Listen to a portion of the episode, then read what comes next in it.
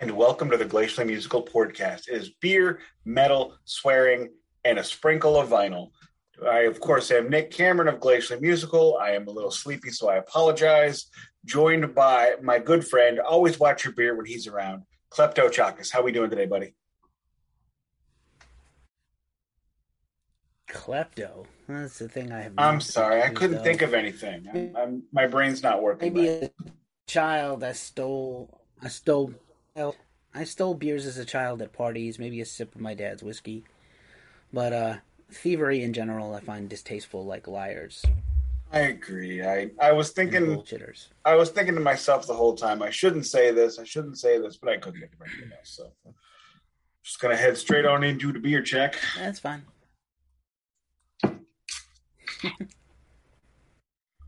Got myself a Schlafly, a bit hazy IPA. Mm.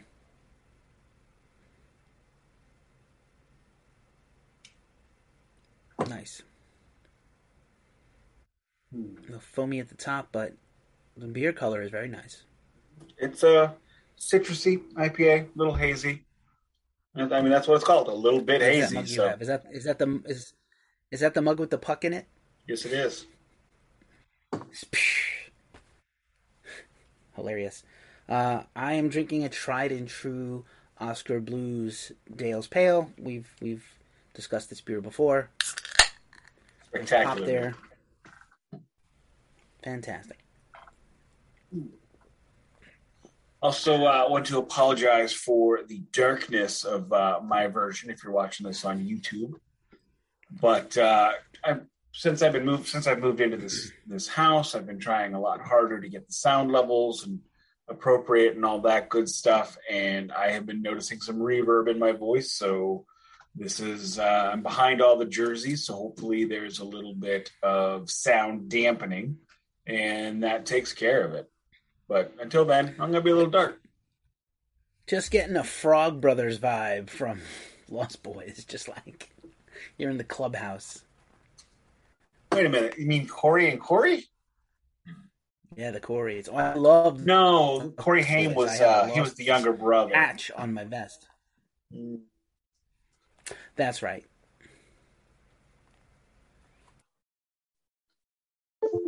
Difficulties were technical. Keefe's now going to hold up the beer that he poured that everybody on the YouTubes heard but did not see. Yay, Dale- beer! Dale's Oskar Blues. Oh, that's right. Keefe doesn't pour them out, so I guess it doesn't matter. I have acquired a glass, so I will have my glass next week. this is my Father's Day glass, by the way. Nice. Father's Day present last year. Uh, I'm going to hit my vinyl check real quick. I was going to go out to Dead Wax Records on Cherokee Street in the Cher- historic Cherokee neighborhood of St. Louis, home of our Little Mexico, and the only place where I know we can get cow tongue tacos in St. Louis. Hmm. But unfortunately, as uh, I we talked about last week, I caught COVID, so I could not go down and pick up their copy of Sawen Initiatum or Sam Hain. I don't know how Danzig pronounces it, so whatever. But what I could do, and I'm a little ashamed that I did this, but I did it. So I bought a bootleg. You know, it's not like Glenn Danzig has re released this thing. He owns it. He could drop it anytime he wants, but he'd rather do him singing Elvis. But I, I, I haven't listened to it yet. It just showed up today, so I don't know if it sounds good or not. But I love this record. Uh, Duncan and I actually did it on the Department of Metal Antiquities. I was going to say, I seem to remember that. Just checking, my audio's okay, right? Yo, you're fine. You're fine. You hear me okay? Yes, you're fine. Okay, this is a very weird arrangement, and I don't quite hear myself. I'm tempted to switch to another wire because I don't You- hear myself well at all. But You are totally fine. Keefe is the uncomfortable. technical, the technical difficulties abound. But you got a vinyl check for me this week? I do, but I'm going to have you talk for another minute while I switch wires. Oh, I have to talk. Awesome. So I've got another record in the mail. Bought a couple last week, and you know, just I was really disappointed that I couldn't get out this past weekend. As we record this, Record Store Day was last week. Uh, also, for a COVID update, I am out of quarantine. I am healthy. I am fine. If you were worried, do not, you know, thank you for the well wishes I got. I'm going to pretend like I got some. And Well, I gave you is- some. I'm kidding. I'm kidding. But I, I had an exceed, exceedingly mild case of COVID. The only symptom I have had and still am experiencing is I get tired easily. So I actually am pretty tired today because I couldn't sleep because I was exceptionally dehydrated last night, which I realized was not because of COVID. It was because I did not drink any water during my entire quarantine. I drank beer, soda, coffee, or tea for five days straight. I'm no pretty sure- water. I'm pretty sure beer is not uh It's not a hydrator. It's not really a good hydrator. No, neither is coffee, tea, or soda. So I feel much better after I drank about 150 ounces of water at the office today. So don't be like me. Be smart. Be smart, everybody. Be smart. Okay. I, I, I do I still sound good? I'm futzing with my you are fine. You are fine. Quit All touching everything. I can't help it. That's they told me to stop touching it. Um oh. I'm a little stressed out, so I'm using my Korn requiem stress ball. That looks like the album artwork, if you could see it carefully. Mm. Yes, I can see And I just and I just Squishy. squishy squishy. It should be a little squishier, like a little more sand squishy instead of like Mm. hard. So it should feel like a lady's breast, a big old bag of sand. A bag of sand. All right. It isn't. Here's my vinyl check. I'm finally Sorry, ready. sorry. I I, apologize. now I'm going No. third grade. No, you're good. I apologize, everybody, and thank you for bearing with these uh, technical difficulties. My vinyl check today is the awesome Blackwater Holy Light Silence and Motion album. Uh, I'm a big fan, and uh, this came out last year, and I really love this record. They're about to go on tour to support this record, and I will remove it from the sleeve because it's got a cool thing. It's got this uh, lyric sheet pull out, which would be really cool to get autographed, maybe. And also, it is a beautiful. This is on the Riding Easy label, and you can see the label there. And it's on this gorgeous vinyl, this uh, deep purple. Nice, nice. Dusty Did you clean that? I, I can see the groove. I haven't. I, I have not. This is brand new out of the package. Nice. Um, Should but yeah, still look- clean that. Still should still clean it. You're I absolutely still right. actually have a Rolling Stones record, the one that I bought on check last week. I still got to clean that some bitch. I ain't done it. I have. Also haven't listened to it. I Some cleaned like eight records the day before I got it, so now I don't want to. Understood, understood. But yeah, this is a shout out to Riding Easy, who always does a really nice job on their vinyl and their merch. And uh, please go see Blackwater Holy Light when you get on tour, kind of psychedelic stoner rock. Very cool. I uh, I listened to. If we're talking about psychedelic stoner rock, I listened to Lucid Child the other night while I was in quarantine. Uh, I am still wearing a mask. I have to wear a mask for five more days everywhere where I'm around people. So this is the this is my safe space where I can go mask free. I, I listened to a bunch of records during that time because I'm in the records room. That's where I chose to spend my time. That's where I work from home. That's where I did all my business. And I, I pulled out a record I hadn't listened to in a long time, so long that it has not it had not even gotten a mylar inner sleeve yet. And I've had this thing for two or three years. Uh, Lucid Child, a record that came out in 2019, I believe. Really cool, really cool uh, psychedelic stoner rock, kind of kind of hippie-ish and almost metal and almost not. It's, uh, we'll call it post metal. But anywho, uh, anything we need to talk about this week? Any news or news or views? I believe today is Ace Frehley's birthday. It is Ace Frehley's birthday. Gene 71. Simmons, seventy-one, and he plays like he's seventy-four, but uh, Gene Simmons actually invited him to come play at the Encores on stage with Kiss at some point. The fans will love it, he said. Um, but here's the problem with Kiss is now makeup is more important than the music they play, which is unfortunate, but it is what it is. So is he going to get up there in his jeans and cowboy boots, which Ace should never wear cowboy boots. He needs to knock that shit off. Uh, also, Ace has. Uh, I'm going to get catty for a minute, if you don't mind. Ace has gotten chubby. And Ace has always been, like in the last 25 years, he's been a little on the chubby side, which is fine. I mean, he's old. I'm getting chubby. I'm old. It's fine.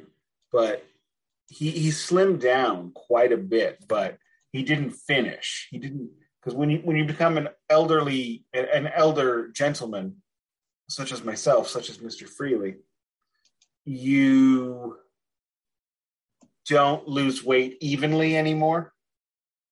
You first lose weight from your arms, then you lose weight from your legs, then you lose weight from your neck, and then you lose then you lose weight from your belly and Ace kind of stopped before he finished off the belly. But now he looks a little preggers. So I'm kind of wanting to see him in the costume now to see how this would go because it would be awful. Other Kiss news uh, the Vinnie Vincent Creatures Fest, which is at the Nashville Airport Hotel. I'm not kidding. Featuring the aforementioned Ace Frehley and Bruce Kulick and Quiet Riot and Trickster and a thousand other uh, 80s hair bands that you probably don't remember, or you may remember really, really well if you think Crazy Nights is a great record. But they still haven't sold it out 850 tickets. And it's a three day event in Nashville. Vinnie Vincent does not exactly have a reputation for being Captain Reliability. He is less reliable than I am about coming up, getting on stage for a show than when I say, I'll do that in the morning. My, I'm only bad about 200 there. I'm trying, but I, I know. But uh, they they showed the tank. The Creatures Fest is going to be a recreation of Rio de the Rio de Janeiro Kiss Creatures of the Night tour, complete with the tank, and which is hysterical to me. And they had all this amazing pyro with it. They have also said they will not be using pyro inside because it won't because it'll burn down the building if they use it inside. But it looked cool. Uh, I gotta say the tank looked great. I'm still not going. It's in Nashville only. Nashville is a long drive, and I'm, I think I'm going to stay home and watch terrible movies. Maybe get some extra podcasting in that weekend while my family's in Philadelphia. But uh, yeah, still not going. But I think the the greatest thing I saw about Vinnie Vincent and Creatures is he he keeps dressing up like Vinnie Vincent from Kiss. He at his little shows he appears in makeup, no costume, just makeup when he's performing or doing Q and A. It's the way somebody put it on the Kiss form, and I don't remember his name, but it's like you worked at Walmart and you got fired, but you still wear the, the, the little blue vest every day when you go shopping to Walmart, and then you put a tag on your vest that says assistant manager. That's what Vinnie Vincent has become. Oh my gosh, I have no words. Um, I don't know what you can say. This is the most bizarre. It's just bizarre. It, it's. I have no other words to describe it. But Ace Frehley is going to be there. So is Bruce Kulick. If oh it, my God, if it, just, if it if it happens, it will happen. Vinnie may not happen though. I'm I'm expecting that the whole rest of it's going to happen without, without Vinnie Vincent. Yeah at his show, he won't. He won't. And he'll still take. And he'll still take a cut, of course.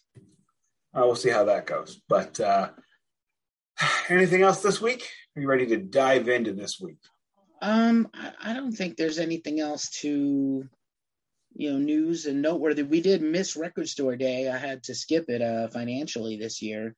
Um, like I said, I'm not the biggest. I love the idea of Record Store Day more than the activity. Agreed. I think we did an episode on that.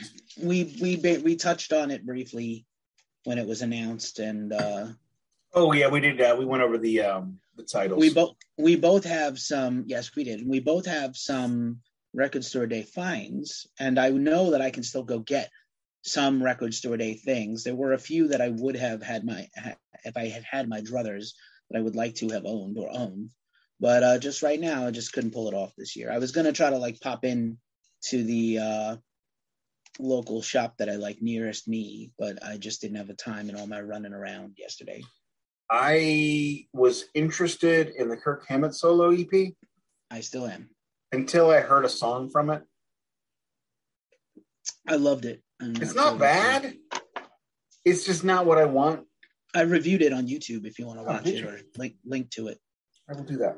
It like I said, it was just not what I wanted. I wanted Yeah, yeah. The single is the weakest track. That's a fact. Okay. The one the one they put out. The the the other tracks are much better and much more in line with what he's his vision is for the thing. I kind of wish it was a whole album. It's like it's not uh it's a little short for me. Like an EP is short. It's meant to be. Yeah, short. I also have an issue. I, I have a hard time pulling the if it's an EP, it's got to be 15 bucks or less or really good. And I don't know. I can't find a vinyl that's new for 15 bucks or less, but okay. Yeah, I can. Sorry, I'm just I'm I'm good at what I do because I, I yeah yeah I'm not judging. Uh, need to save a dollar on these sometimes.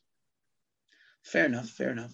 But I guess we should move on into it. This week we are starting the new series on King, Goddamn Diamond, and Mercyful Fate of the 90s. Because I am an idiot, I decided we were going to do both bands of the 90s because they are just, it is just rapid fire this decade. There's only like one year where there's nothing. No, there's no years where there's nothing released. Something is released every year. So to quickly just go over the King Diamond 1990s, just a quick, nothing significant here. Are we taking for granted that everybody listening knows who King Diamond is, understands King and Mercyful Fate's significance? Should we not do that? Should we? Should we explain that? Uh, I think you can if you want to. All right, we should probably explain it. King Diamond is, of course, one of the elder statesmen in the shredder metal movement, which I don't know what it. I don't know what kind of metal it is. I guess for lack heavy of a metal. better term, heavy metal, pagan. I've I've heard him described as heavy metal, pagan metal, traditional metal, black metal, and today thrash metal. And it's all of those things, but none of them. The closest band I've ever heard to King Diamond would be Huntress. Uh, rest in power, rest in power, Janus. But nobody has been able and it's it was weird because King Diamond was the only one in the band that did any makeup. The whole rest of the band did not wear makeup, which seems weird till you see it live, I guess. Because then I'm just like, all right, my, whatever. You know, King's in the makeup and nobody else is. One of nice one of my hat. favorite. One of my favorite things ever is Beavis and Butthead watched the King Diamond mm-hmm. video, mm-hmm. and that was Butthead for the Family like, Ghost, by the way. Yeah, the Family Ghost, and Butthead goes, they were like the day before this video, hey guys, let's all wear our scary makeup for the video. And this butt munch is the only one who did it. And, the, and what's best, what's great about that video also, he is in a Dracula cape that I am pretty sure he got at a Halloween store the week before they recorded that record. It is like the old timey Dracula cape where it is black and it's got that collar that just goes up over your head. And he's got giant bouffant hair and he wears full his entire face is covered. It's it's like 85 to 90% of his face is covered in makeup on every tour sometimes more never less and he still has a fucking mustache he does There's... not shave his mustache off i would say i think that uh family ghost video is an unironic tribute to leslie nielsen's Dracula Dead and Loving It? You mean an inspiration for? Dead and Loving It was yes. in the late 90s. I could definitely see Leslie Nielsen seeing that and go, you know what, there's a movie here. Because it, yeah, I mean, every Mercyful Fate or King Diamond video I have ever seen has been a little bit terrible, to be perfectly honest. I also remember a video from one of the albums we're going to do later on in this series. Uh, I believe it's from Nine, like Witches Dance or something. And the whole video is Mercyful Fate just outside in a t or like all squished together, and King Diamond has a Rottweiler on a on a chrome chain, and that's the video. That is the whole video, and I'm looking at it. It's like six minutes of that, and I, it's just like you guys are cool, but this is not. This is not cool. So King Diamond, Merciful Fate, of course, was one of the great inspirations for Metallica. They were close friends in Denmark when after uh, after Kill 'Em All, after Kill 'Em All was there, they met the King and the rest of the Faders and became good friends. Exchange gear, exchange studios, all that kind of stuff, and they are still friends to this day. Metallica on their Garage Inc. record released a medley of Mercyful Fate tunes, primarily from the debut record, but one from the second record, and actually it's on this one of the records we're going to talk about today. And to this day, whenever I listen to that medley, it makes me angry because the production value is so amazing and they play it so well. It is 20 times better than Mercyful Fate ever could have been on their best day. And Metallica just does it with such effortless ease. But uh, definitely something to check Argu- out. Arguably, I was thinking about this. That Garage Inc. recording is like the best recording they did sonically for like 20 years, 15, 20 years. Oh, yeah. Like oh, yeah. from Garage Inc. to Hardwired, there is not a good sounding anything Metallica. I would I say this is. I would say that Lulu sounds. You may hate it, but Lulu was recorded in a way that I love. It was done live. It was done loose. Okay, so, but yes, Lamont, get the truck. It's the big one. Elizabeth, I'm coming to see you. Like, why Cut would me, you Mick. bring up Lulu? Cut me, Mick. Because why I like watching you do that. And just kill, uh, die a little bit every time. Well, everybody likes getting a little bit of that little death. Oh, okay. You, you don't know that phrase. Look it up later. Anyway, the, the, sleep, the little slices of death, or no? No, no, no, no, no, no, no. Okay. Just Google it.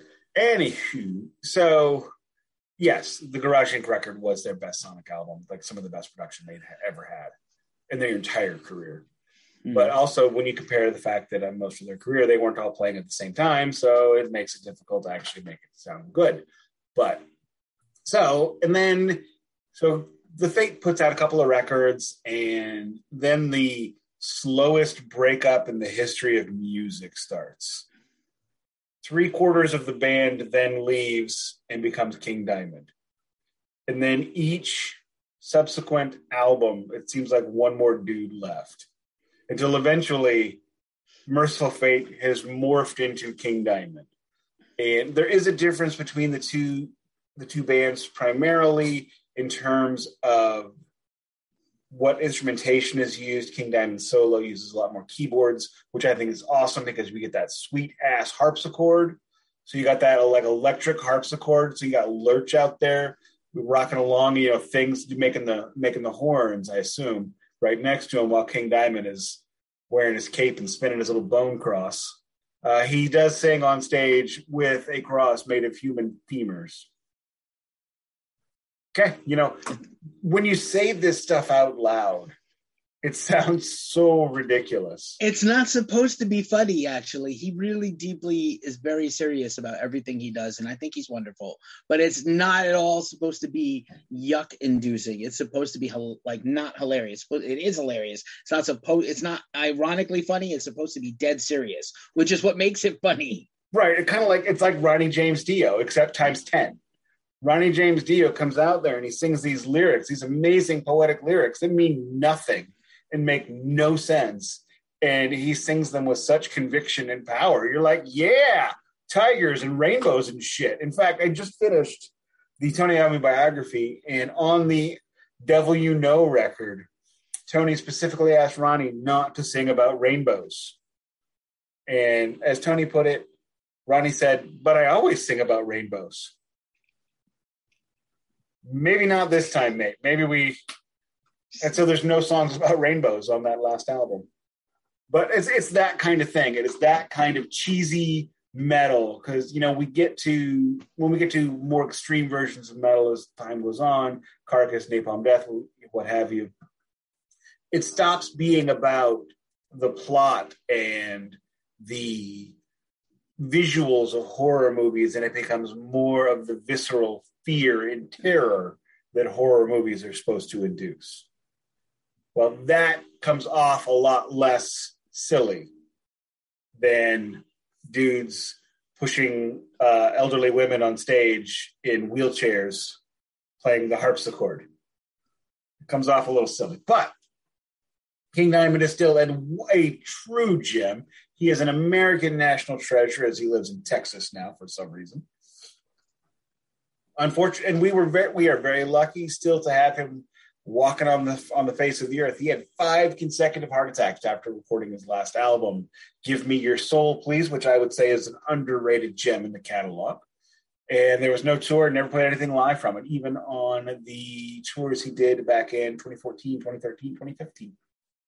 And as we are recording this, we are getting gearing up for a Mercyful Fate reunion, which is a reunion of the final lineup, which that the, and the Mercyful Fate reunion actually kind of mirrors the King Diamond Mercyful Fate switch off.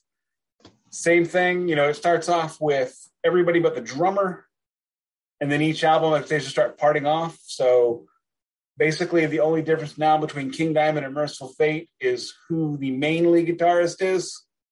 Mike Wead is in both of them, but Andy LaRocque is not. So if you see Andy, it's King Diamond. If you see Michael Denner and Hank Shermann, it's Mercyful Fate. That is a fantastic analysis. And I will say Andy LaRocque is a treasure. We'll talk a lot about yes, him. I'm sure he is a treasure. He is on par with Denner and Shermann, the great Mercyful oh, Fate guitar players. Way better. In my humble opinion, I enjoy him more. I will say this I say personally, Mercyful Fate is heavier and truer traditional metal. Agreed. And King uses his music under his own banner to be honestly more progressive. And, and just like you think it means, in his mind, I think he's doing sort of the horror thrash and heavy metal version of Dream Theater. Not that technical, but that kind of vision. Oh, definitely, definitely. Scope, the scope of yeah. whatever's anything is possible.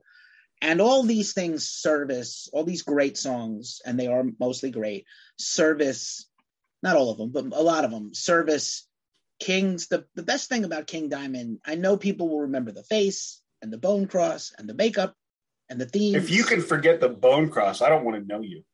And the atmosphere, but what but King Diamond is one of the greatest storytellers ever in music, let alone rock and metal. Completely agree and with that. I, I I think what's going to be fun about this run is the story. Like we're gonna, there's so much depth in these stories. They're so wonderfully thought out. Even the things that are based on existing content and canon horror content. He really cares about that you understand oh, yeah. the story like he wants you to, and it's very rare, honestly. You know, NIB you can understand it in five minutes is in a nutshell. It's very catchy. It's very repetitive. Uh, a demon or devil seduces a young lass and falls in love with her and wants to you know bring him into his service for lack of a better vernacular. There's and it's over. It's over and that's it that's the whole story but there's so many layers and depths. Like King Diamond is almost the Tolkien or the R, George R. R. Martin of metal storytelling. Like and so some of the songs that he writes are as long as a Tolkien novel. So, I, or at least as long as these fucking movies. With all the same endings, all the fake ending, fake out endings. Oh yeah. So a lot of props. I'm I'm pretty stoked on this. I uh, I am curious as to why we chose uh, the compilation record today. I never questioned it because that's I trust you fully. And then listening back, I, I, I can tell you why. I can tell you. Here's you why. Tell me why when we get to it. Tell me why when we get to it. Okay. But like, I was like, why are we doing this one? But okay, that's fine. I trust you fully, Nicholas, and uh, I, I, that's look. A, it is an odd choice. I'll give it to you, but there is a reason. I'm sure there's a reason. There's I have two reasons. feeling. I know why. But yeah, let's let's dive in whenever you're ready, unless you have any other table setting type information to share. Uh, not a whole lot. I, I will just say that personally, I got into King Diamond around 1992, 1993 when the reunion was happening. My cousin Alex introduced me to them for a long time. I could not discern King Diamond from Iron Maiden, which should give you the kind of idea, the scope of the vocal acrobatics, the scope of the lyrics, and the scope of the music as well. Iron Maiden is exceedingly progressive. I think the King Diamond method is a similar method, but a different dish. Fair enough. I got into King Diamond and Mercyful Fate probably about the same exact time, about the time Abigail came out in '87. Uh, I was a, uh, I was just on the cusp of high school at that age, a very tumultuous time in the life of Keefe. And uh, and Abigail and them and conspiracy are one, two, three back to back, brilliant. And then I kind of backtracked into Melissa and Don't Break the Oath and and such. And um, you know, probably again in my lifetime, I'm obviously we've had much more King Diamond than Mercyful Fate, just uh, over the more. course, much more King Diamond solo life, touring, everything. I saw King Diamond, I saw Mercyful Fate on the sort of quasi reunion in the 90s and i remember they like very heavily focused on those 90s records and i was like i didn't enjoy this as much then i saw king solo and he played all the greatest hits and his own stuff and i was like i love this so I would love, I'm dying to see Mercyful Fate. I have not seen them since, I'm going to say 94, 95. And I, I have never see seen Mercyful Fate. So if you see me on Facebook or Twitter doing one of those things that says, here's one of these bands I haven't seen, it's Mercyful Fate. Yeah, no worries. And the only date on that Mercyful Fate World Tour that's coming up in America is Psycho Las Vegas. So it's a very slim chance that I'll get to go to that, even though it's on my coast. And uh, as much as I would love to go, does not know if it's in the cards for me to go. And I would love to go just for I would go just for Mercyful Fate. That's how much I'd love would love to see them. I would go just for them. I would probably, if I was nearby, I would probably brave a festival, which I have sworn off festivals for the rest of my life because I'm just too old for them now. And which is why I'm not going to Creatures Fest. Well, that's that's one of the 15 reasons I can think of that I'm not going to Creatures Fest. But also, I don't care about Vinnie Vincent. I mean, his music is awful. But I would probably brave it if it were in the Midwest. If it were in Chicago, I'd probably go just to see Mercyful Fate finally. But I, I, I am certain when they come back, it'll be with supposedly King, King and Mercyful Fate have new albums in the works. King's is further along and closer to being done. And don't out. see him doing a double duty tour ever again. No, I don't think he could do it. I don't think he could right. do it. I think it would be too much for him.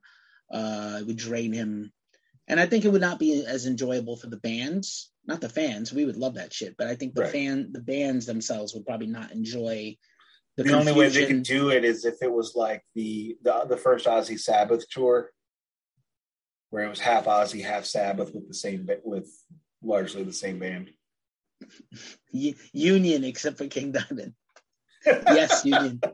How bad that would be terrible. Actually, I, I really wouldn't enjoy that. Um, I think we'll get we'll get a full we'll get a King Diamond album, we'll get a King Diamond tour, we'll get a Mercyful Fate album, and a full Mercyful Fate tour. I think in America it won't that won't happen until 2023, 2024. Well, I plan on living that long, so I cannot wait. Same, same, brother but let's talk a little bit about the eye. Yeah, uh, let's. True story.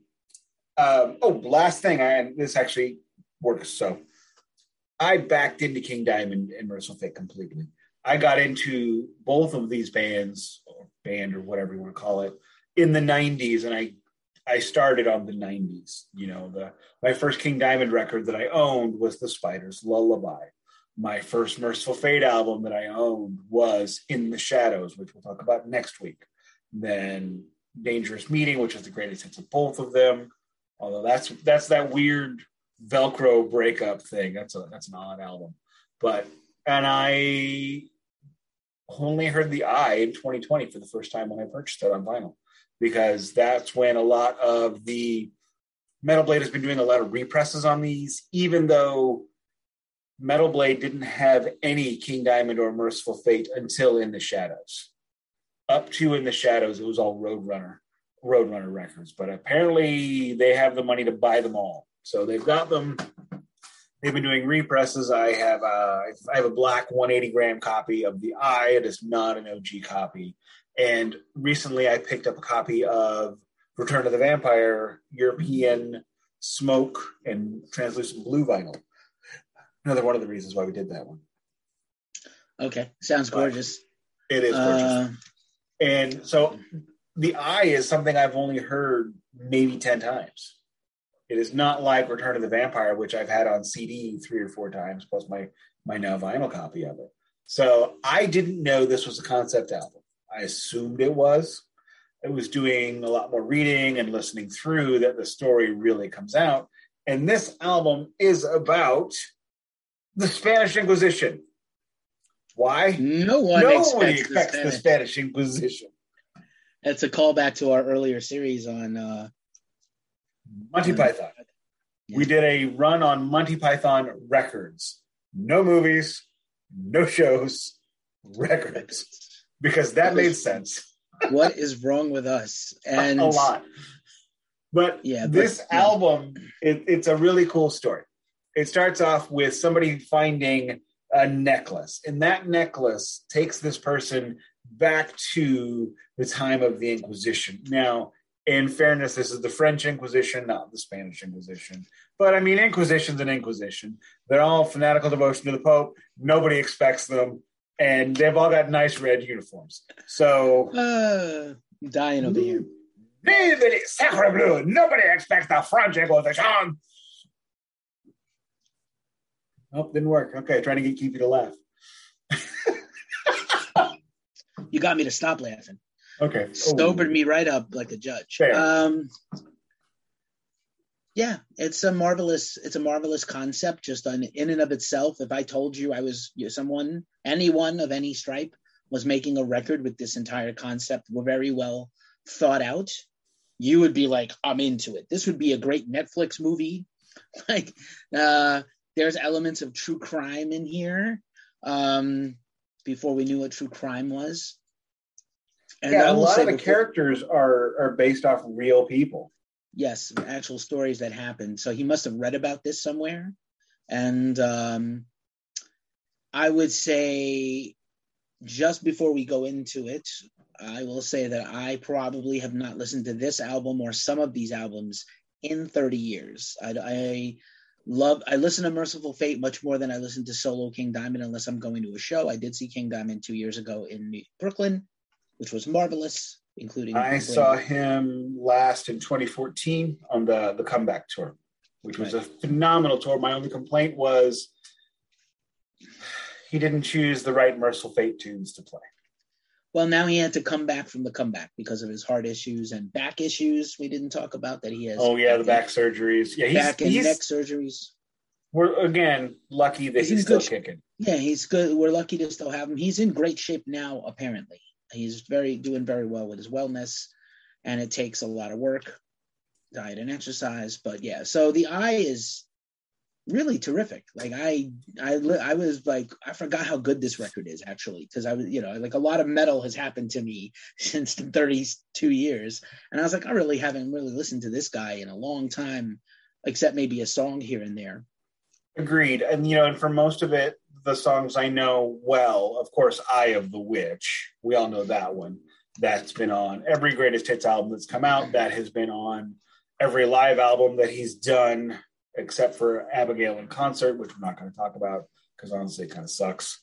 But it was on Deadly Lullabies. It was also on oh the Puppet Master live album. Then the name of it I cannot remember at this point, even though I absolutely love it. But, but yeah, so then it moves on into the trial, which is oh, and Burn is another one I know really well. Uh, Burn, it sounds like the song that Rob Zombie heard and went, you know what? That could be a song. That could be a that could be a Rob Zombie song. That's Burn song. That din din din din din din din. din, din. It, I think that became Dracula, but that's that's just my opinion. That's just like your opinion, man. Yeah, totally is. Um, the rest of it, I would say, there's not a whole lot of songs that really made it into the King Diamond canon. Uh, it's not like there's a Sleepless Nights or a Family Ghost or you know the uh, Blood to Walk or the Puppet Master, which songs that really pop out of the, the the story.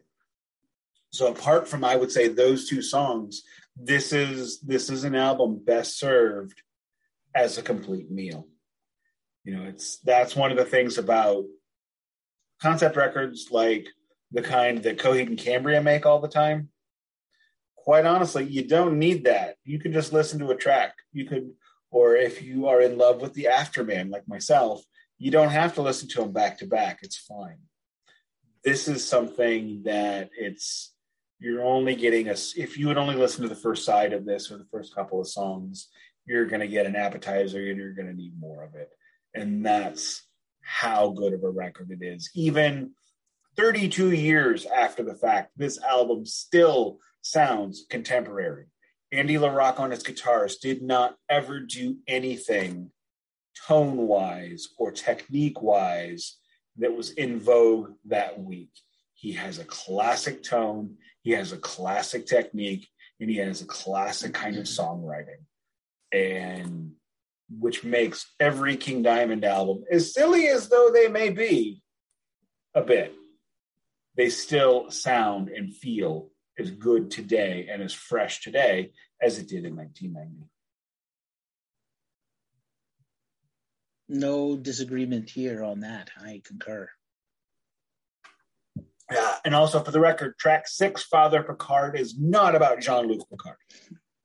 You stole my thunder, but yes, you are correct. I'm sorry, I'm a thunder stealer. No, just call me it's Thor. you. I'm sorry, you can just call me Loki. Indeed. Want to do a track by track on this, or how you want let's to do, do, this? the let's do the track by track. We have um, blathered on enough about this. Mm-hmm. Alrighty. Um, Eye of the Witch, amazing song. Again, King Diamond canon. One of those songs where you really get the width and breadth of the King Diamond vocal ability. He sings the high falsettos, he sings low growls, and it's all over the place. It is a very haunting song. This is arguably for a, a fantastic. I'm gonna give me a bare minute, second. I'm gonna plug the phone in. All right, this is a fantastic track. There's just everything's going wrong today. Phone was about to die. Um, this is a fantastic opening track, and I would put this on par with any solo King Diamond album opener. Agreed. Uh, I I absolutely love the song. Phenomenally written, great riff, great great voice. The vocals. I mean, we you know I know you always correct me and say, well, saying that King Diamond, you know, saying Mike Patton's vocals are great is like saying they're great on every song. King Diamond just tears this shit up on the very first song. The King Mhm. showed up to play.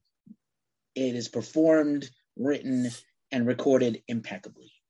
Yeah, there's if you can find a complaint about this song, you will just never like King Diamond. Fair. Uh, moving on into the trial, not bad. It's it's it's definitely a drop off, but I mean it was always going to be. The issue I have with this one is you have that King Diamond voice where he talks like this, where he tries to get this stern, scary voice, and he, it would be better if he wasn't Danish. Ouch. I've never heard a Dane speak menacingly I have. I've and been to Denmark, convincingly. And not get been- very. I haven't been to Denmark. You can just hire a dude. But get that Something- dude that did the Mötley Crüe uh, voiceover for Shout at the Devil. That guy could have done it. He would have done it awesome. That's my Yeah, complaint. it's a. It's a. He, I like that he got into character. He didn't quite execute it perfectly. Um, it is a. It does move the story along.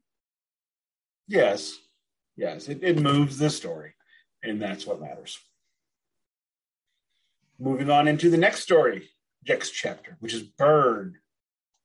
Now, this is a very common theme in terms of heavy metal and occult metal and whatever. Uh, songs about burning witches. Metallica covered Diamond Heads, Am I Evil? My mother was a witch. I saw her burned alive. So it's very well worn territory. This this there's no breaking on no blazing a new path on this one. But the riff on this one, uh, he could have sung about tigers on rainbows with that riff. That's Ronnie's job. Oh, that is Ronnie's job. I'm sorry. No, not tigers. Literally, just you just literally name like this could be a rainbow or a Dio song. Tigers on rainbows. Okay, it could be a tiger putting rainbow stickers on the wall. I'm no, that's not working. Never mind. You go ahead. Burn again, continuing the theme. Um, you know, Killer. Uh, it, it is a stock King Diamond song, but it is a solid King Diamond song. If you've seen King Diamond live, you've heard this tune. He plays it all the time. Played it when I saw him. I was I was pumped. Agreed. Same, same, same. Uh, moving on to Two Little Girls, which that one is about finding the ashes, I believe. It's another one of the. This is a mood song. If uh, if this if this album was uh, spending a, a night at my cousin in my cousin's basement back in the '90s, uh, this song would be the lighting of this would be the lighting of the incense, just to set the tone and get a little creepy, and it makes ash. So I mean, it all it all it all works together. Yeah, and it, it's it's yeah, it's shorter on purpose. It's a little segue hop right. to another leg of the album, if you will, another chapter, page turn. Right. Then we move on to Into the Convent. I don't remember this one real well. Oh, this is a banger. Go ahead. Take it. No, I love I love this one. Uh, let's talk about Snowy Shaw, who doesn't get enough credit or like props in the whole world of metal. Uh, phenomenal career, has guested on everybody's records, and uh, kills it on this. He co-wrote this song with Andy and King, and uh, Into the Convent is again furthers the story. One of the main characters is Madeline Bavent. Bavent. Sorry if I've mispronounced that. And um, the only class I have ever flunked in um, two classes I ever flunked in my whole life, calculus and French, and I only flunked French for a technicality, not because I couldn't learn it. But I can't I didn't last long. And uh, excuses, excuses, Keefy. And uh, yeah, it's a banger. It's a straight up banger. It's a good track. I agreed about Snowy Shaw. He has he is the one I believe who he ends up in Mercyful Fate as well. Again, it's it's the Velcro breakup and the Velcro whatever the reunion, I guess. I mean, it's just a weird, weird situation. It's like Black. It's like Black Sabbath and Ozzy and Dio, where they're all swapping dudes out. Fair, um, or Rob Zombie and Ozzy when they're swapping dudes out, and, and, Manson and Ozzy when they were and and Rob Zombie when they were swapping dudes out. The last um, time I um, saw Rob Zombie, there could have been a like 2005 Marilyn Manson reunion. Fair enough. I I mean, maybe the one thing that he hasn't accomplished yet is John Five needs to play with Ozzy. I think he's on the new Ozzy record actually. So that may be a bucket list scratch off for him. Let's um Move yeah, on. let's also let, I think uh, let's also just say that Snowy Shaw missed his calling because he could have been uh, uh, Joe Exotic in a Joe Exotic movie because he has a strangely frosted dew and a very dark facial hair. Uh, also, he is taking the place of Mikey D, Mikkey Dee, who went to Motorhead. Yeah, he right quit King there. Diamond to spend more time with his family, only to join Motorhead a couple years later. Um, debatable about whether that was more lucrative or not. Um, you know, it might have been. Probably. I would imagine it would have been more lucrative because Motorhead is a bigger name. Motorhead toured all the time. I feel like Motorhead didn't start making that money though until they sold a lot of records, but didn't make the money until later. Yeah, when when, uh, when Mackie D was there. Yeah, fair enough. It was him and Phil Campbell and Lemmy out there just getting on, getting in the Volkswagen Bug and going to the next going to the next town. Can't imagine Lemmy in a Volkswagen Bug. Oh my god. Um. Yeah, agreed. Uh, Father Picard, another one. So we're in the soft middle section of the record, and this one, I believe, is about some things I don't like talking about mm. reasons why I don't watch Game of Thrones, as it were. And there is Uh, trigger warning: There is a lot about sexual assault in this album because This whole album is replete with terribleness yeah, and based based in reality, but fantasized and not like um, glorified at all. dramatized. Let's use the word dramatized. Very well done, very well done. Dramatized, not glorified, dramatized. And um, yeah, man, it's ugly, ugliness. It is, and then we go into behind these walls, which um, continuing the story, same kind of stuff. That's just ew. The meetings. Now, are we really witches? At uh, you know, whatever. Um, if I'm going too fast, if you want to jump in, just drop No, like no, these these are the two least favorite songs of mine on here. Yeah, they're not I mean, terror. They're not bad, but they're just not memorable. I'm sorry. This this album is like this album is like Mitch Hedberg comedy, man. It starts strong and it finishes strong. It's a lot like it's also a lot like pancakes. You get to the middle and you're all sick of them. You, uh, but you also said it, and it was kind of my segue. Is this ending of this album is is as good as good as I said the Eye of the Witch song is to open this record, along with any King Diamond record. These la- this little suite that closes the record, Yeah. Oh yeah. chef's kiss. I- Insanity is an amazing instrumental. It is an interlude. It is you. You know, we're past the trial where she's a witch and taken care of, and now LaRocque plays her grief. And I actually had an idea similar to this to make a concept album, a stoner metal concept record about the ramen burger. It would have been instrumental. It would have been avant garde. Uh, if anybody wants to steal it, you're more than welcome. I'll start you. It was going to be each part of the burger was going to be a different style. Uh, I will start you off with the ramen bun, and you got to end with the ramen bun. It's kind of like uh, "Shine on You, Crazy Diamond." You got to bookend it with "Shine on You." With uh, you got to have.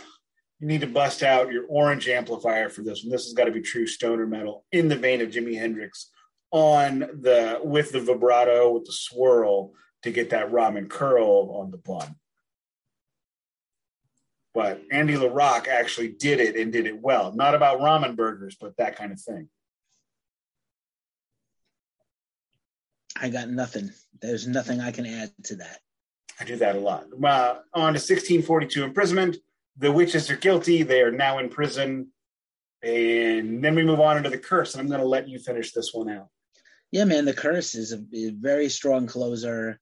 Uh, again, King with the sole writing credit. Um, he only plays keyboards, so I guess he hummed the riff to that. But he played, no, he plays guitar and he plays bass. He played He's bass and guitar. credited bands. He's not credited Not, on this. not on he- King Diamond Records or Mercyful Fate Records. But, But he, he can play them. He can write them. Okay. Okay. Kind of like Jamie Jasta. I just compared King Diamond to Jamie Jasta. I The would say kind of like Ronnie James Dio. yeah, yeah. who Ronnie James Dio, when he wrote with Tony, would again. I just finished Heaven and Hell. I finally read Heaven and Hell. It only took me 15 years to get to it, but I finished it. Where well done. Well done. their writing sessions, they would be both playing guitar or Ronnie would play bass. During the Heaven and Hell sessions, Geezer overdubbed his bass parts over Ronnie. They erased Ronnie's bass parts and overdubbed Geezer's. So That's how it goes. Uh, the I mean, that's how it should be, but yeah, the curse rules. Very strong closer. Um, overall, as a concept record, this holds up tremendously. Like I said, this album is better than I remembered. agreed. Uh, I have not listened to some of these in quite a long time. It, you know, maybe uh, when it first came out, I would listen a few times. Um, The thing about King Diamond, his concept records, if you don't mind me jumping in, I apologize. yeah, jump in, jump in. They, it's like Led Zeppelin live records, man. It's something you, they're long and you've got to sit down and you've got to be able to give it your full attention. And it's so it's not something you're going to bust out every day. It's, That's it's also a true. tough, it's a tougher listen than Led Zeppelin 3 or stuff like that. It's it's like listening to the wall. The wall is a tough, rough listen, and you got to sit down and you got to take every slap that Roger gives you.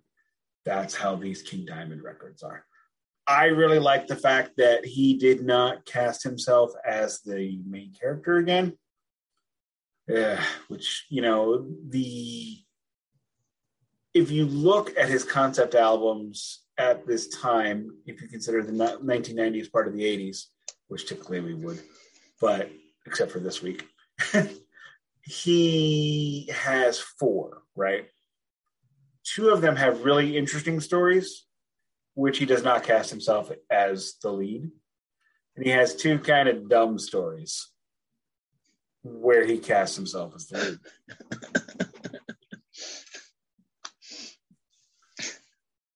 I didn't You think I was going to laugh this much today. You tell me that them is a good story. Them is my shit, though. I love that record. I It's love the a good- record. Tell me it's a good story. story. Or great tell me album that cover, great album. Oh yeah, tell me that conspiracy is a good story. Basically, it's I don't want my mom dating anybody. There's the story.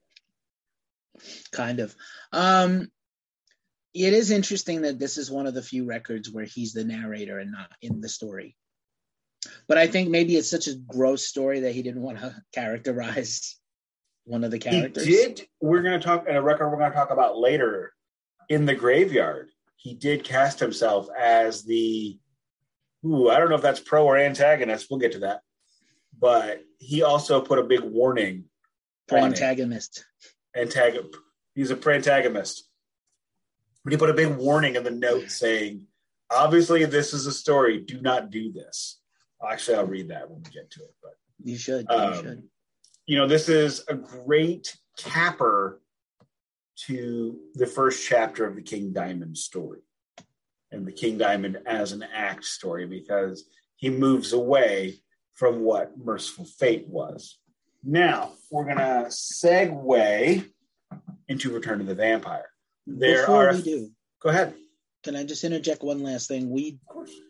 I guess, in part and parcel, because King and Andy are so dominant as people and performers and artists, so we really didn't talk about Pete Blakk, Hal Patino, or Roberto Falcão at all, the producer. They all did contribute a lot on this record Agreed. Agreed. and on this era of records. Um, I know Hal was kind of dismissed from the band. Um, but Hal, as he kept coming back. yeah, he's a glutton He- for punishment. he he he he must love it or he needs to eat and king diamond's got a job that he can have i mean look it's oh okay i don't know if you're anyway it's it's it's rough out there in the music industry especially if you're a touring musician and Right. sometimes you just got to take that you gotta you just got to take it and What i would What, imagine uh, if king diamond's abusing you you'd probably laugh about it later because he's so little Ah, yeah. What about so this? Uh, just two last things. So this album was recorded at Sweet Silence, infamous Denmark recording studio, where a lot of great records are made. And then just kind of like where uh, I'm trying to like, do we want to do this the tier at the end, or we want to do the tier week by week? Where is Right. this album in all the Mercyful Fate King Diamond records? In the middle, to the bottom, to the. It's not quite the top top, but it's definitely not the bottom either. I would put it. I would put it at the. If it were, if this were, if we're talking about a scale of one to ten, one's top tier, ten's bottom tier. This is in the number three tier. Wait, come again with that rating? Number one is top. Okay. And Number ten is the bottom tier. So Okay. this would be this would be on the third tier. that is backwards how I would do it, but I understand what you mean. I do things backwards because it confuses people, or I, that's just how I think. Most likely that first one, that second one. But Color it- B, confused. Fair enough. It is. I, I'm seeing the tiers as bigger than just like one through five. If it's if it's a five tier, it's number two. If it's Alright. you know, if there's it's at the top of the second tier. Oh, yes, I'm Third. today. Yeah, I'm not Uh, drunk or bored. I'm just tired. I am tired because I have not slept this week. So Right. I am re- yelling and screaming and laughing and drinking in order to stay awake. I get it.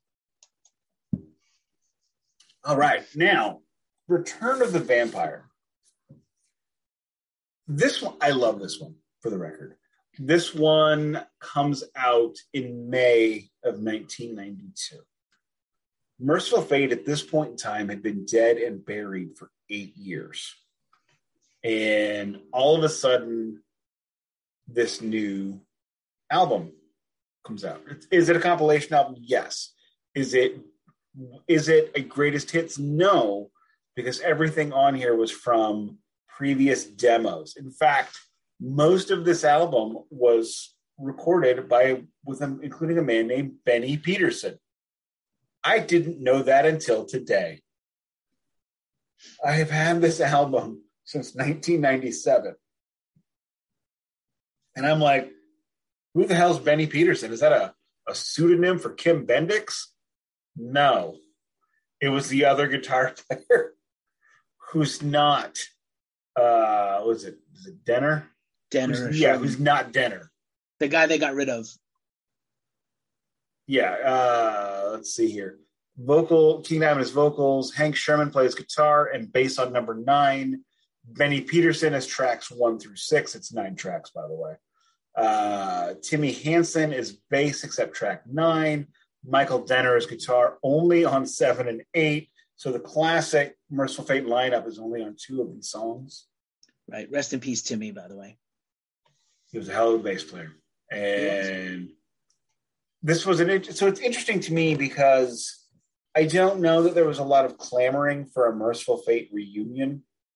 The King Diamond split, the King Diamond Mercyful Fate split is one of those one of those musical mm-hmm. splits where everybody looks to it like I could be that guy who went solo, not Ace Frehley who went solo, playing for 250 people, sometimes at car lots for free, and it's he split in the right way. He did it perfectly. So I don't know that anybody, and it's kind of like the Ozzy Osbourne Black Sabbath, Ozzy Osbourne Black Sabbath split as well, where it's similar but different. And that's what the King Diamond catalog versus the Mercyful Fate catalog. It's similar but different.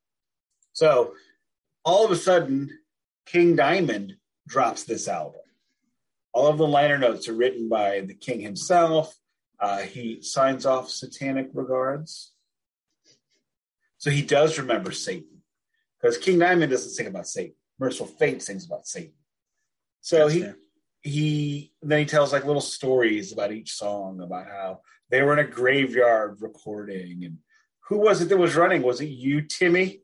Kind of thing. And I mean, so all of a sudden he's got this fondness for the old days.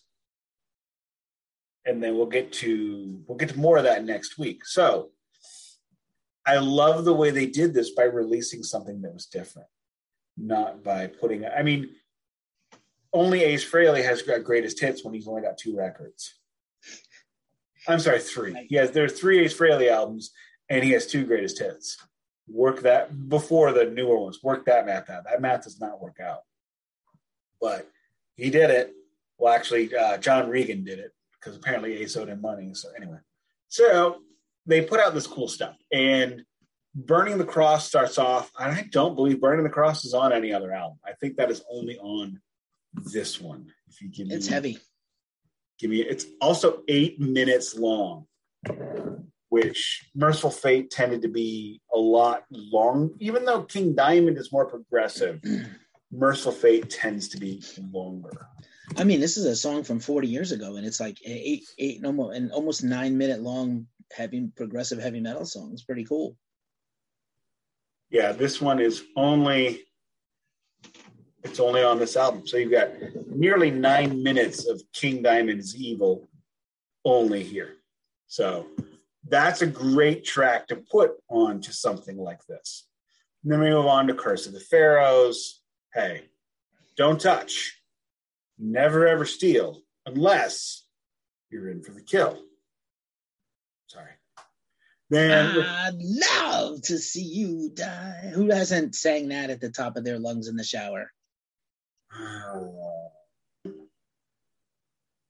I have personally sung that song everywhere I have ever been.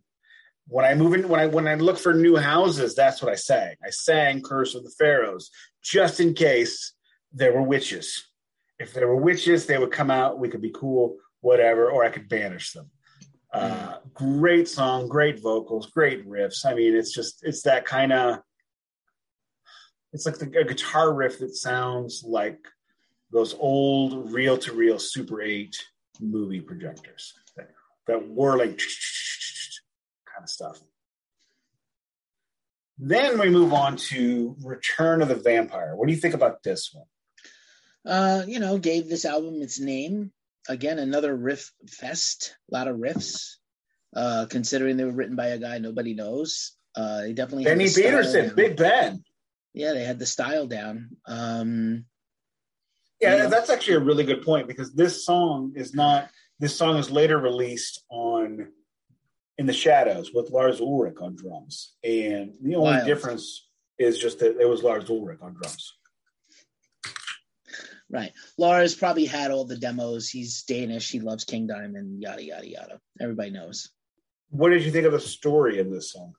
It's a good song. It's a good story. I like, you know, again, it's like the nascent, the nascent King Diamond. Like he always was a storyteller, right? That's what I tried to like get across in the, uh, earlier. Is that he was always fully formed as it may, maybe they didn't always land, but in his intent was pure for his lyricism. I would agree with that. I would just say that this story is a lot less of a story and far more of an outline. It is but, a demo. No, it's the same lyrics that's on in the no, uh, the version on in the shadows. Too. Yeah, yeah, I. But then we move on to on a night of a full moon. Oh, wonder what I wonder what's happening on a full moon night. Uh, uh, Richard Nixon is out stealing no. candy. yes, this is of course a song about werewolves. It's uh, six minutes and 40 seconds long. I mean, they are not slowing down. They are not shortening this stuff. They, they, there's no shortening here. This is just straight up yeast, and the bread is rising as far as they can get it to go. Interesting to point out, and we'll talk about it more on the next track. These songs were not overdubbed very. There was little to no overdubs. These songs were right. played live in the studio. Live in the studio. Because they didn't have the money. This, these are all demos from from pre, even pre the EP, which I've actually never heard. And they so they're paying for these things themselves, and these things are recorded all over the place. Tracks one through five are in Copenhagen. Track six is in Hull, England. Uh, seven and eight are in Copenhagen. Uh, so is nine, but they're in all different, all different places. Uh, Night of the Full Moon ends up becoming Desecration of Souls on the Don't Break the Oath album. And which is killer. Yes. So yeah, it's finished product is in that case better than here, but um, well, yeah, and I think the finished products of most of these are better than these versions. Although these versions, and I'm not the kind of person who really is into demos more often than not. Like I haven't even, apart from the rough mix ones, I haven't listened to the demos of the Metallica records, the Metallica mm-hmm. box that I have, because I'm just not. Why do I want to hear one that's not finished? I mean, this is these are all finished; they're just not done. If that makes sense. Right. It does. Then we move on to, in my humble opinion, the jewel of this record, "A Corpse Without Soul." I I agree. Definitely far the the best song on here. Uh, but yeah, I I think it's also fantastic. Another eight minutes again. Uh, but it was supposed to be it. ten. Was it? Yes. So as I pointed out on the last track, recording these live, they can't play it. One of them screws it up, so they got to start over every time. They finally get through the whole thing, and apparently there's like five minutes of guitar whittly niddlies, twiddly widdly everything's and they get out and they're like like chest bumping like football players and high fiving and I get oh they're Danish and football football players just to clarify. So they're probably like doing like these major celebrations where they're rolling bowling pins at each other and they're all falling down like like it's a bowling ball. And then the guy's like, uh, I missed the last two minutes of that. The tape ran out. Oh my god, probably. Oh well. It's killer was, though there was some anger, but I thought that the the the sense. I don't know that I need another two minutes of guitar solo at the end of that track. If I'm being perfectly honest, because yeah, there's like three minutes of solo up to that point. But did you ever notice? I don't know how well you know this version compared to the Don't Break the Oath version. On Garage Inc., James sings this version and Yes. not the Don't Break the Oath version. Yes. Because it's in it's listen, listen, listen. But on this version, it's listen, listen, listen, listen, listen. And that's what James does. Uh, sorry, I apologize for my barking. That's great. Um, yeah, uh, I would say if you're a completist, this is worth having just for this track. Mhm. But you know, generally, I think it's this is yeah the best thing on here. I, I completely agree, and unfortunately, this ends the part, the portion of the podcast where I'm complimentary about this record. Yeah, it's definitely a nosedive from here on down, and I'll tell you why in a second. Uh, well, go ahead. You just, you just, uh, you take over the back half. I don't want to say it. Oh, joy! Death's kiss, thumbs down is not good. Uh, Uh, that again, actually becomes a, uh, that ends up becoming a dangerous meeting, though. yeah, but So they take is- this thing and and make it great. What it is here is not good. No, Um, It gets worse, though. dem- It does get worse. Leave My Soul Alone and MDA Mission Destroy Aliens, which sounds like it should rule. These songs are also not good, to be polite. They come from Denner's pre Mercyful Fate band, and they are not. I mean, Leave My Soul Alone. no, no do not even try. It's Leave my soul alone. the worst a thing- failure. It's not the worst thing I've ever heard, but it's not. It's the worst thing on this Good. album. It is the worst thing. It's the second worst thing on this album because Death's Death Kiss is terrible. Uh, Leave My Soul Alone is bad, but not totally terrible. It okay. The cops are coming because I killed a friend Right. making love to my girl. I feel like this came up once before with us, either on a podcast or something. We were talking about like what is the worst one song by any band that you love, and you mentioned this. So I could see where I would have done that because you were like, "This is the worst recorded song with a band I like's name on it." Um, and again, I- why are these on here? I, I I would say this like probably in part and parcel of Roadrunner having King Diamond as an, a band on their roster to for them to get possession of these demos from Kim Ken King. and this is the And- last. and- so I'm sorry. Go ahead. I apologize. no, no, go ahead. You started. This is the last Roadrunner release. Yeah, and probably also to satisfy. On one hand, Roadrunner thinking with dollar signs, this is a good idea to have a demos album, the King of Mercyful Fate songs. This will be good to put out, but this also probably contractually satisfies King Diamond on the label, so he can leave. Very good point. He does post haste. This is done all the time in the music business, by the way. It'll give you something you can have. We won't take much for it, and we're out of our contract, right? Sure. Yeah, even the next Mercyful Fate record next year is on Metal Blade Records. Yeah, of course, which they have been on ever since, by the way. Um, and fittingly so. They've taken very good care of them. Uh, and then you asked for it, also terrible. So I don't You Did know. not ask for this. I asked for none of this. I, I, what, did I what did I do to deserve this? Uh, this isn't good. And again, um, a diehard fan wants this record for Burning the Cross, Curse of the Pharaohs demo, Return of the Vampire. Um, I mean, honestly, if you left out without if you left out the last three songs, this should have been an EP. Like this meet this e- this meeting could have been an email. This phone call should have been a podcast. this al- this demo album should have been just an EP. I disagree because the first five songs you've got. Let's see, uh, Yeah. six. You got you got uh, 17, 24. You got thirty two minutes of music in the first five tracks. You can call that an album.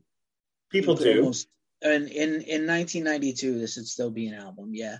Um, And then if you could have made one of those other four songs not terrible, Yeah. I mean, realistically, I don't know why. Maybe it's to just get them points on the record or get them, uh, you know, um, Well, it also could be to get royalties. to get more money for for Denner. Yeah, that's what I'm saying. Like that's why these songs are on here. I mean, songs- specifically for Michael Denner because those those, last- he's on. Yeah, those last couple of ones is just to get him.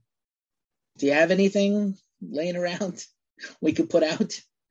This shit sucks. It sucks so bad. It's embarrassing. Uh, I love the album cover and I love those couple of songs. This, is again, this is why I was like, why are we, why are we doing this one? But I understand why. I was We're convinced doing this to pull out the vinyl. That was part of it. But we're doing this one because, you know, if it's like Led Zeppelin, right?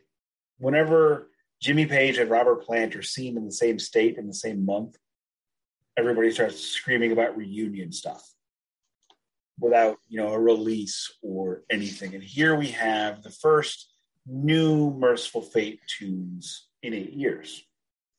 There are what five five tracks on this, six tracks that are completely unreleased. So uh, half of it's unreleased, half of it is released or reformed, like Death's Kiss becomes Black Masses. Yeah, completists will want this, but like in its form here, not worth having. I disagree. I do love the album cover though. I do too. It's it's a great three color cover. You've got a and you it's it's a really cool picture of a vampire. Nice. Oh my Hey. god, where did this come from? It's got a cool picture of a vampire. He's got teeth, he's got blood, he doesn't have pupils, he's just got red eyes. He's angry, he's gonna eat you. And I thought that their choice of the title also was a spectacular harbinger, the return of the vampire, and Mm. Makes you wonder what's coming next. And we need to remind the listeners because 1992 was a very different world than 2022. You know, I, I've been for the past month or so. I think I've been joking about the Vinnie Vincent Creatures Fest, just do, giving you little drips of it because if I got to hear it, you do too. I'm sorry for that, but I'm not going to stop, and I'm not sorry for that. But you can't do, you couldn't do drip, drip, drips of these things.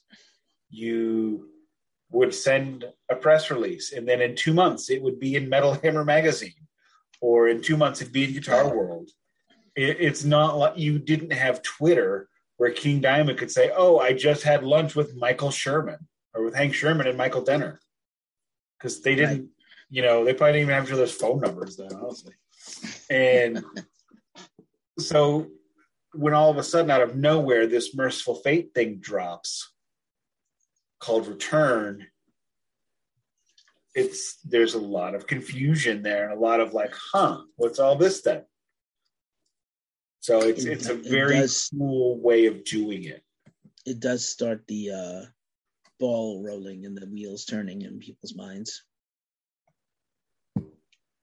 Because I think that was the entire point of that. And that's why that's the honest to God reason why I wanted to do this album. Because I forgive you. I'm sorry you had to listen to side two. Side one, though, Death Kiss is also really bad. we said that. We said that was the worst one. I'm gonna say it again. It's really terrible. You know, that's fine. You know, it's the thing about Death Kiss that's worse than Leave My Soul Alone is that it goes on for two and a half more minutes and then Leave My Soul Alone. Leave My Soul Alone is awful, but it's also short. It's very mercifully, no pun intended, mercifully short. There's it had a merciful fate of not being put on the album too. Uh, all right, we're gonna ramble and make terrible mercy, mercy puns now. I guess So, not. All right. uh, if you have been listening this whole time, thank you so much. You are princes and princesses among humans. You are the kind of person that I like. So hit thumbs up, hit like, give us a rate, uh, send me an email, get to me on Twitter at Nik N I K underscore N O underscore C, or uh, Captain Keefe at uh, at Ghost Cult Mag or at Ghost Cult Keefe because he has to be difficult enough too. Uh, yell at us, yell at me specifically because this is my fault. Um, take us home, Keefe. Thank you for listening to the Glacially Musical Podcast. It does not play in Peoria.